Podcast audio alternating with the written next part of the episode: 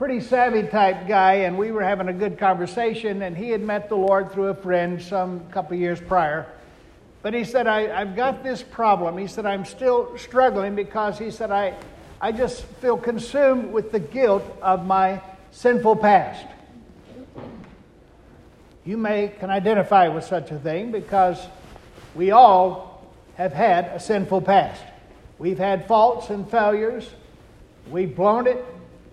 All of sin and come short of the glory of God. This is a clear and honest fact for all of us.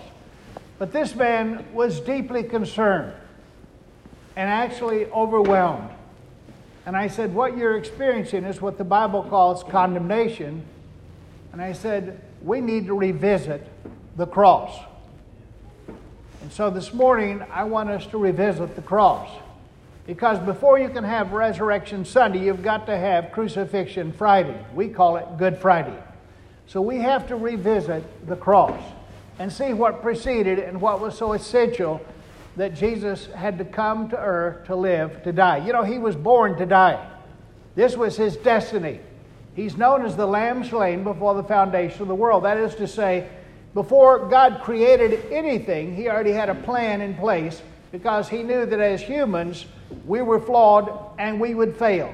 And so he designed for us a plan. And that plan included the person of Jesus Christ. We now know him as Jesus Christ. But before then, he was the Word. And he was established to be the Lamb. A sacrificial lamb. A lamb given for us. For our lives. For our sin. And so this is how we must revisit the cross. Let's pray.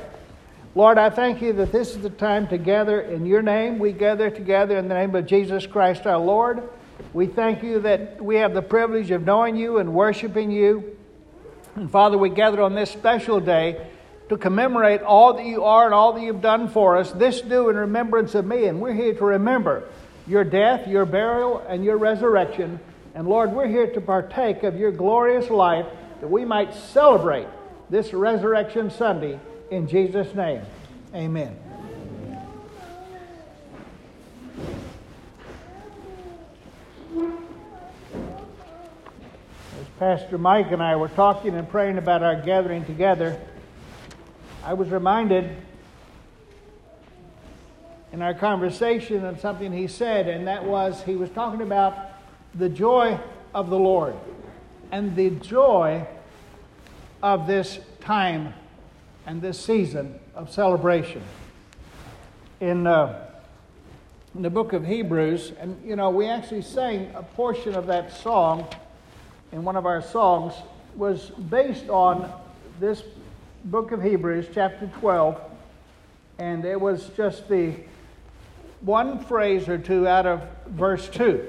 But in Hebrews chapter 12, verse 2, the writer of Hebrews says this, we are to be looking unto Jesus, the author and finisher of our faith. And then he has these words, reminding us of who Jesus is, who for the joy that was set before him endured the cross, despising the shame. He endured the cross, he despised the shame. But why? What was going on? He says the joy that was set before him. You see, the cross, although horrible and hideous, was a time of joy because the Lord Jesus knew that in coming to die, he was going to give us life because we were all dead. The Bible says we're dead in trespasses and sins. We were lifeless, void of the very life of God.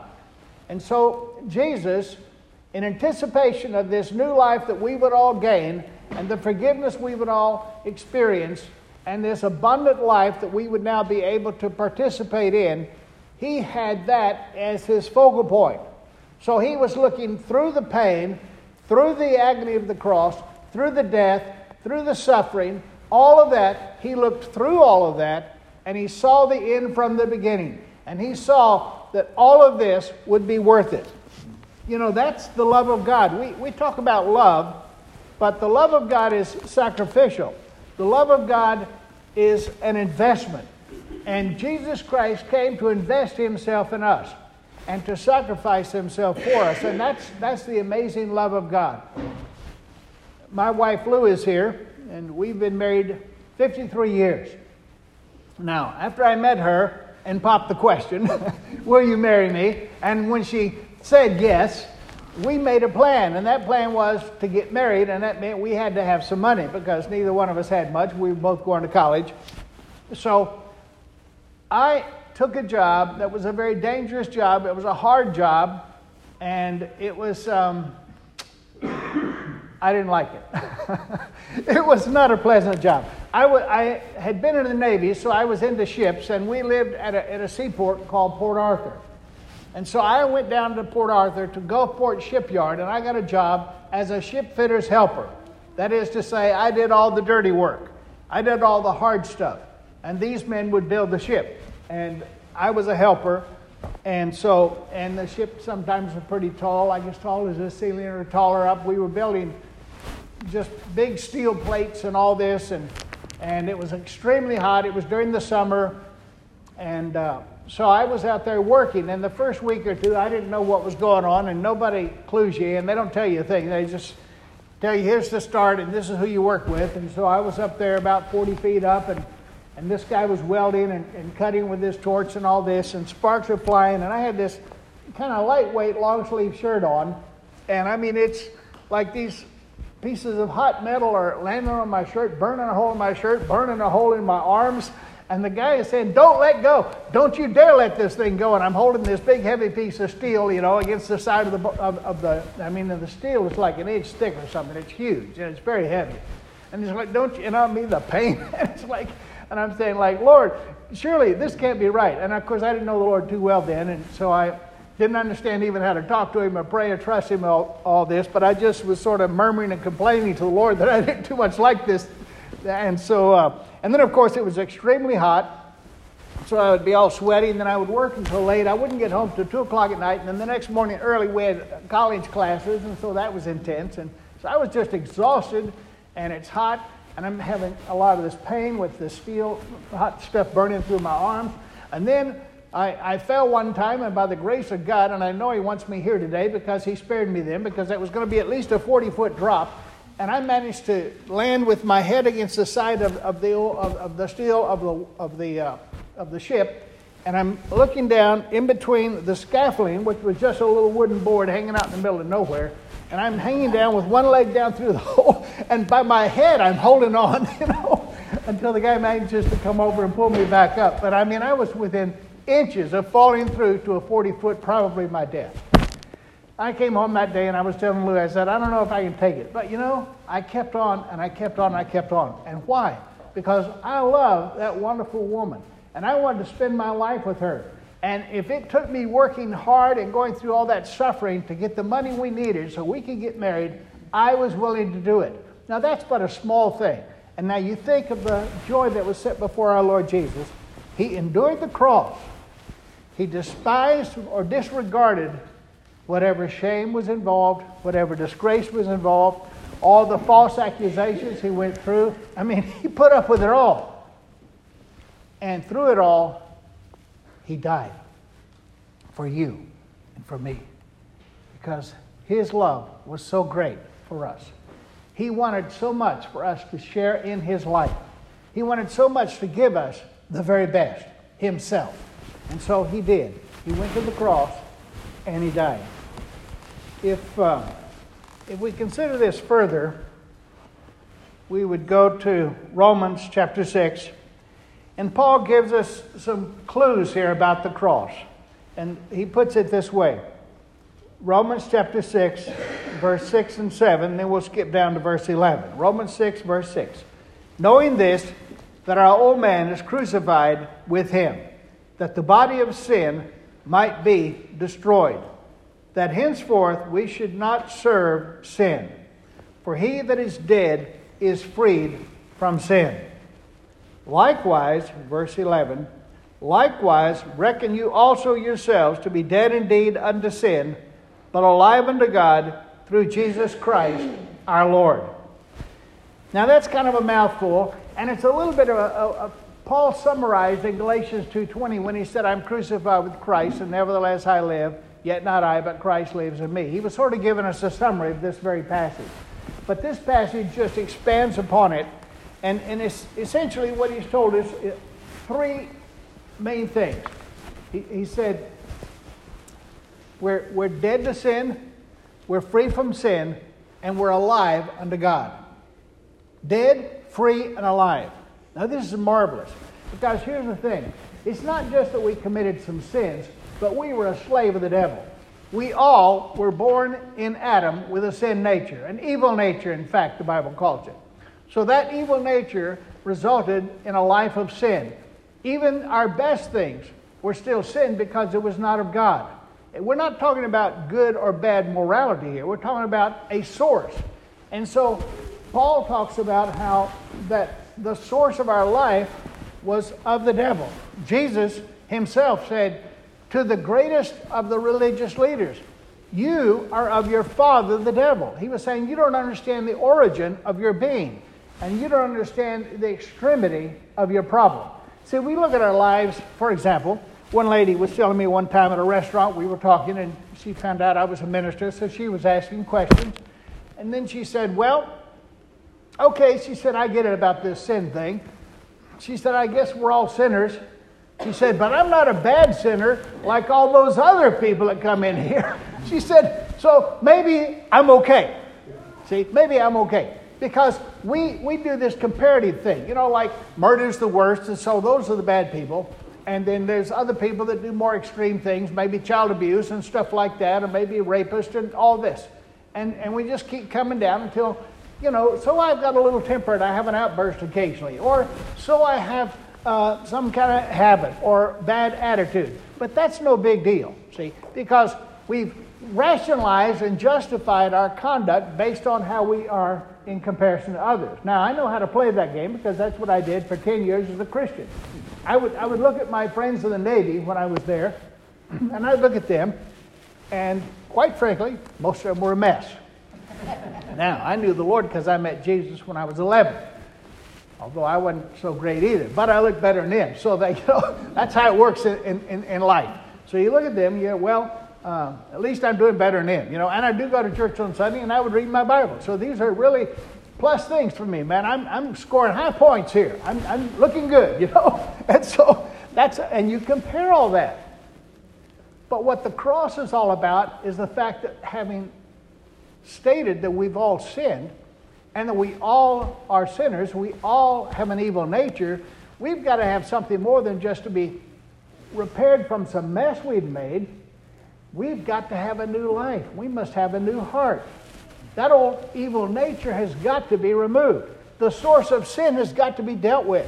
So when Paul is talking here, and he talks about what God did for us through Christ on the cross, and he says, your old man was crucified with Christ. He's saying, hey, Jesus didn't come to drop a few drops of blood and clean you up.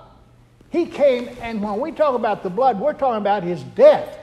He came and died to put an end to your old life.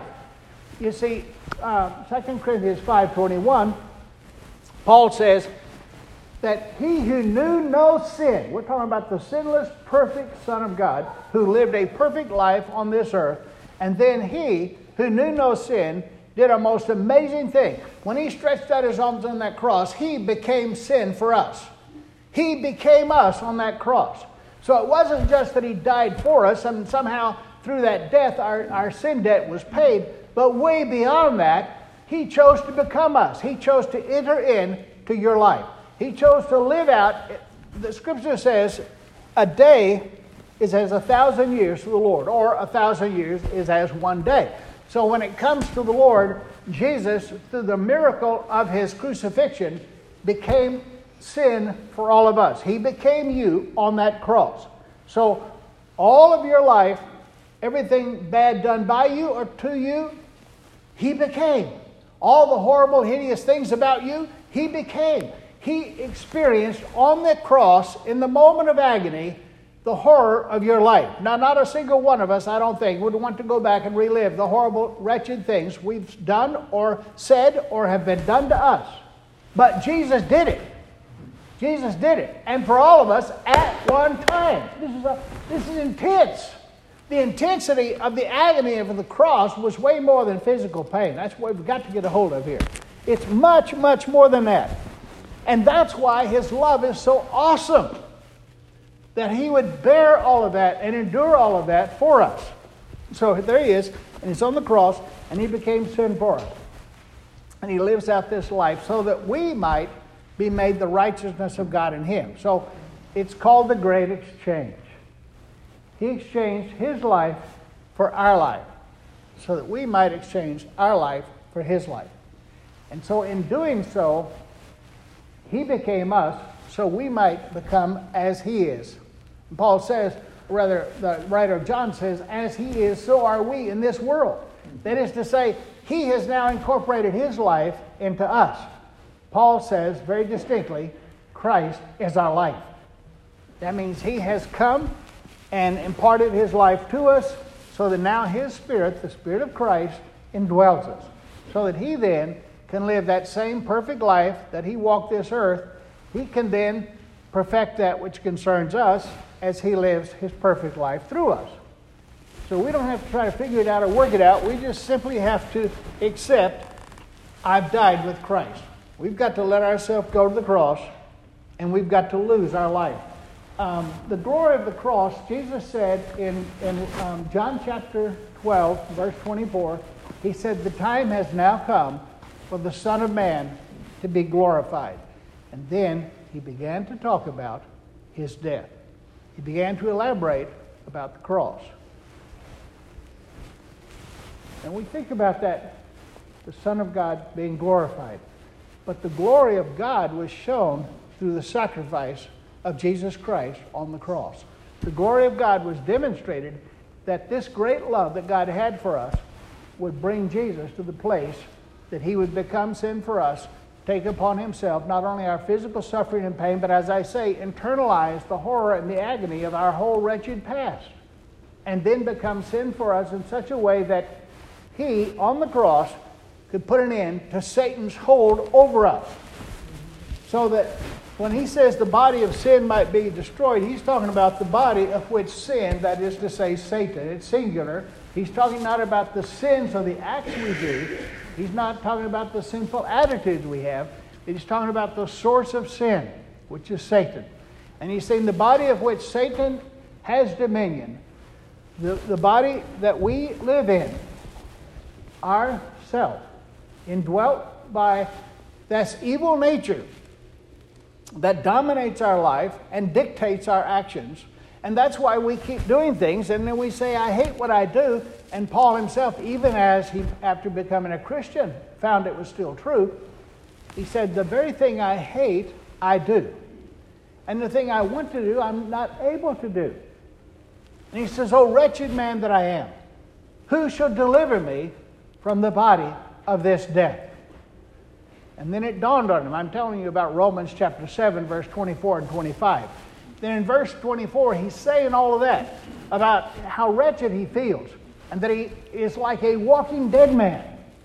Because you see, even though you and I have new life in Christ, if we don't know what that life is, if we don't understand our source of life in Christ, and we're not living from that inner source, then we're going to still be strengthening our flesh. And some of us have some very capable flesh, because God made our bodies to function quite nicely. But he was never intent on us functioning apart from him, but rather in conjunction with him, in unity and harmony with him. And that's why it's about teamwork. Everybody knows the value of teamwork.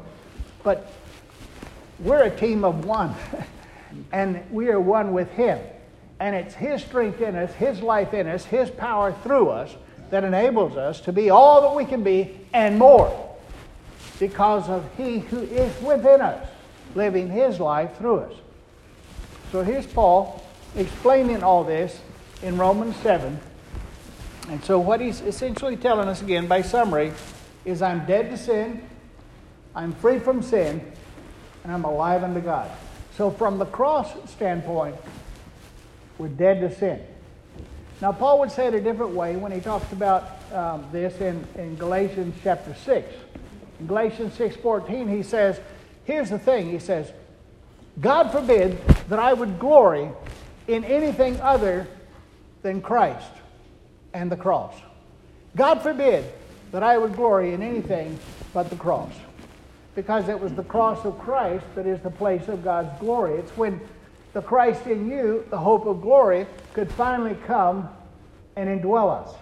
And he who is the glorious Son of God could now live out his glorious life through us. So we glory in the cross. And then Paul elaborates in Galatians 6 when he says, the cross by whom I am crucified unto the world, and the world unto me. So he's telling us something quite amazing there. He's saying, look, through the cross, I have died to the world, and the world is dead to me. What is he saying? He's saying, I no longer have the desires to be dominated by this world, and the world can no longer dictate to me or influence me, because I'm dead to all that. That's not me anymore.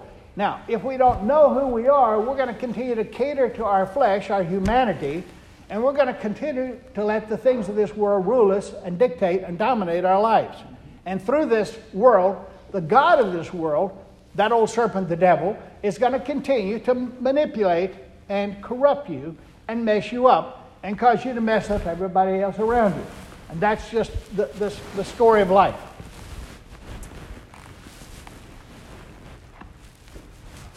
Dead to sin, free from sin, alive to God. Dead to sin, free from sin. So, the cross covers it all. Christ's death on the cross makes all the difference. Forgiveness. So the man was saying his past still haunts him. He's still struggling with his memories of his past. He revisited the cross and he discovered, wait a minute, that's not me anymore. The Holy Spirit showed him the cross. I said, just pray. He'll show you the cross. He'll show you what it means for you to be crucified with Christ. And when he realized, I am dead to that. I died with Christ. That person with all that baggage of that horrific past, that's not me anymore. So I don't have to keep self-condemning, which is really believing the lie of the devil, who's the condemner, the accuser of the brethren. So instead of me constantly putting myself down for all of what I had done and for all of what I was, I can now praise God that that memory reminds me of God's great love, His amazing grace, and His marvelous mercy that has changed me into a new creation, and that's not me anymore. All things, that old life passed away. All things have now become new. So I'm a new creature in Christ, a brand new person. And what joy he experienced. The joy of knowing I'm dead to sin. I'm free from sin. That's not me anymore. There's freedom in that. There's liberty in that. There's joy in that. The pressure is off. The burden is off. The man who I talked to that had been an alcoholic, and the addiction of that alcoholism is intense. So let's don't be negative about people that have addictions. Whatever your addiction might be or whatever your friend or family member has, it's severe. And no, they can't control it. Once they could, but now they can't. And that's the secret of life. The secret of life is Satan makes you think you're in control. You're not. You're not. You're not your own, Jesus said. You're bought with a price. And you're either going to be of your father the devil or you're going to be of your heavenly Father. One or the other is going to have influence over you. There are no independent agents out here on planet Earth.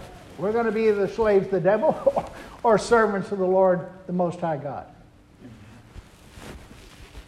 So this guy was struggling with this, and I said, well, let's go to the cross. And the things that had motivated him to drink, from his child abuse, from his horrific treatment with the Catholic priest, all of these things he suddenly realized Jesus took care of on the cross.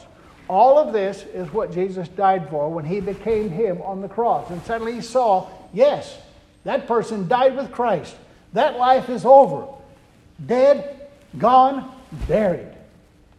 And I've been raised up, so I'm a new person. I have a new past. I don't have to go around beating myself down because of all the horrible things that were done to me and all the terrible things because of that, which I did. But now, I can enjoy the new life, which is a gift from God through Jesus Christ. You see, the cross brings the freedom because it brings healing from your past. The cross liberates you from all of this. So when temptation comes your way, having received Christ, you can just pause. When negative thoughts come, maybe the negative thoughts of condemnation of how bad you are, or maybe the thoughts of trying to get you to go back and take another drink or whatever your addiction might be. Maybe it's like one lady I knew, her addiction was she just loved to spend money. She was always out spending her husband's money left and right. And, you know, that might be a good thing if you got enough money. But if you're putting your family in debt like she was doing, this was not a good thing. In fact, she ended up, he thought she was paying the house payment, but she was using the money for that. And they were 6 months behind, and they ended up getting the house repossessed. Now, he's stuck with this whole problem. Where are they going to live? And she had a happy-go-lucky party time with all that money, but it's gone. And now the consequences come rushing home. But God liberates us from those addictions and those habits and those attitudes. And now we can look at life and say, well, that was a horrible time in my life, but thank God for the cross, for Jesus Christ, who took my place, who took my sin, who became me, and took all that stuff off of me, so that's not me anymore. I'm dead to sin. I'm free from sin. I'm alive unto God. And whatever thoughts come your way that might try to pull you back into that cesspool of your past, just remind yourself and just state as a statement of faith, no, I reject that lie in Jesus' name. I'm dead to sin. I'm free from sin. I'm alive unto God.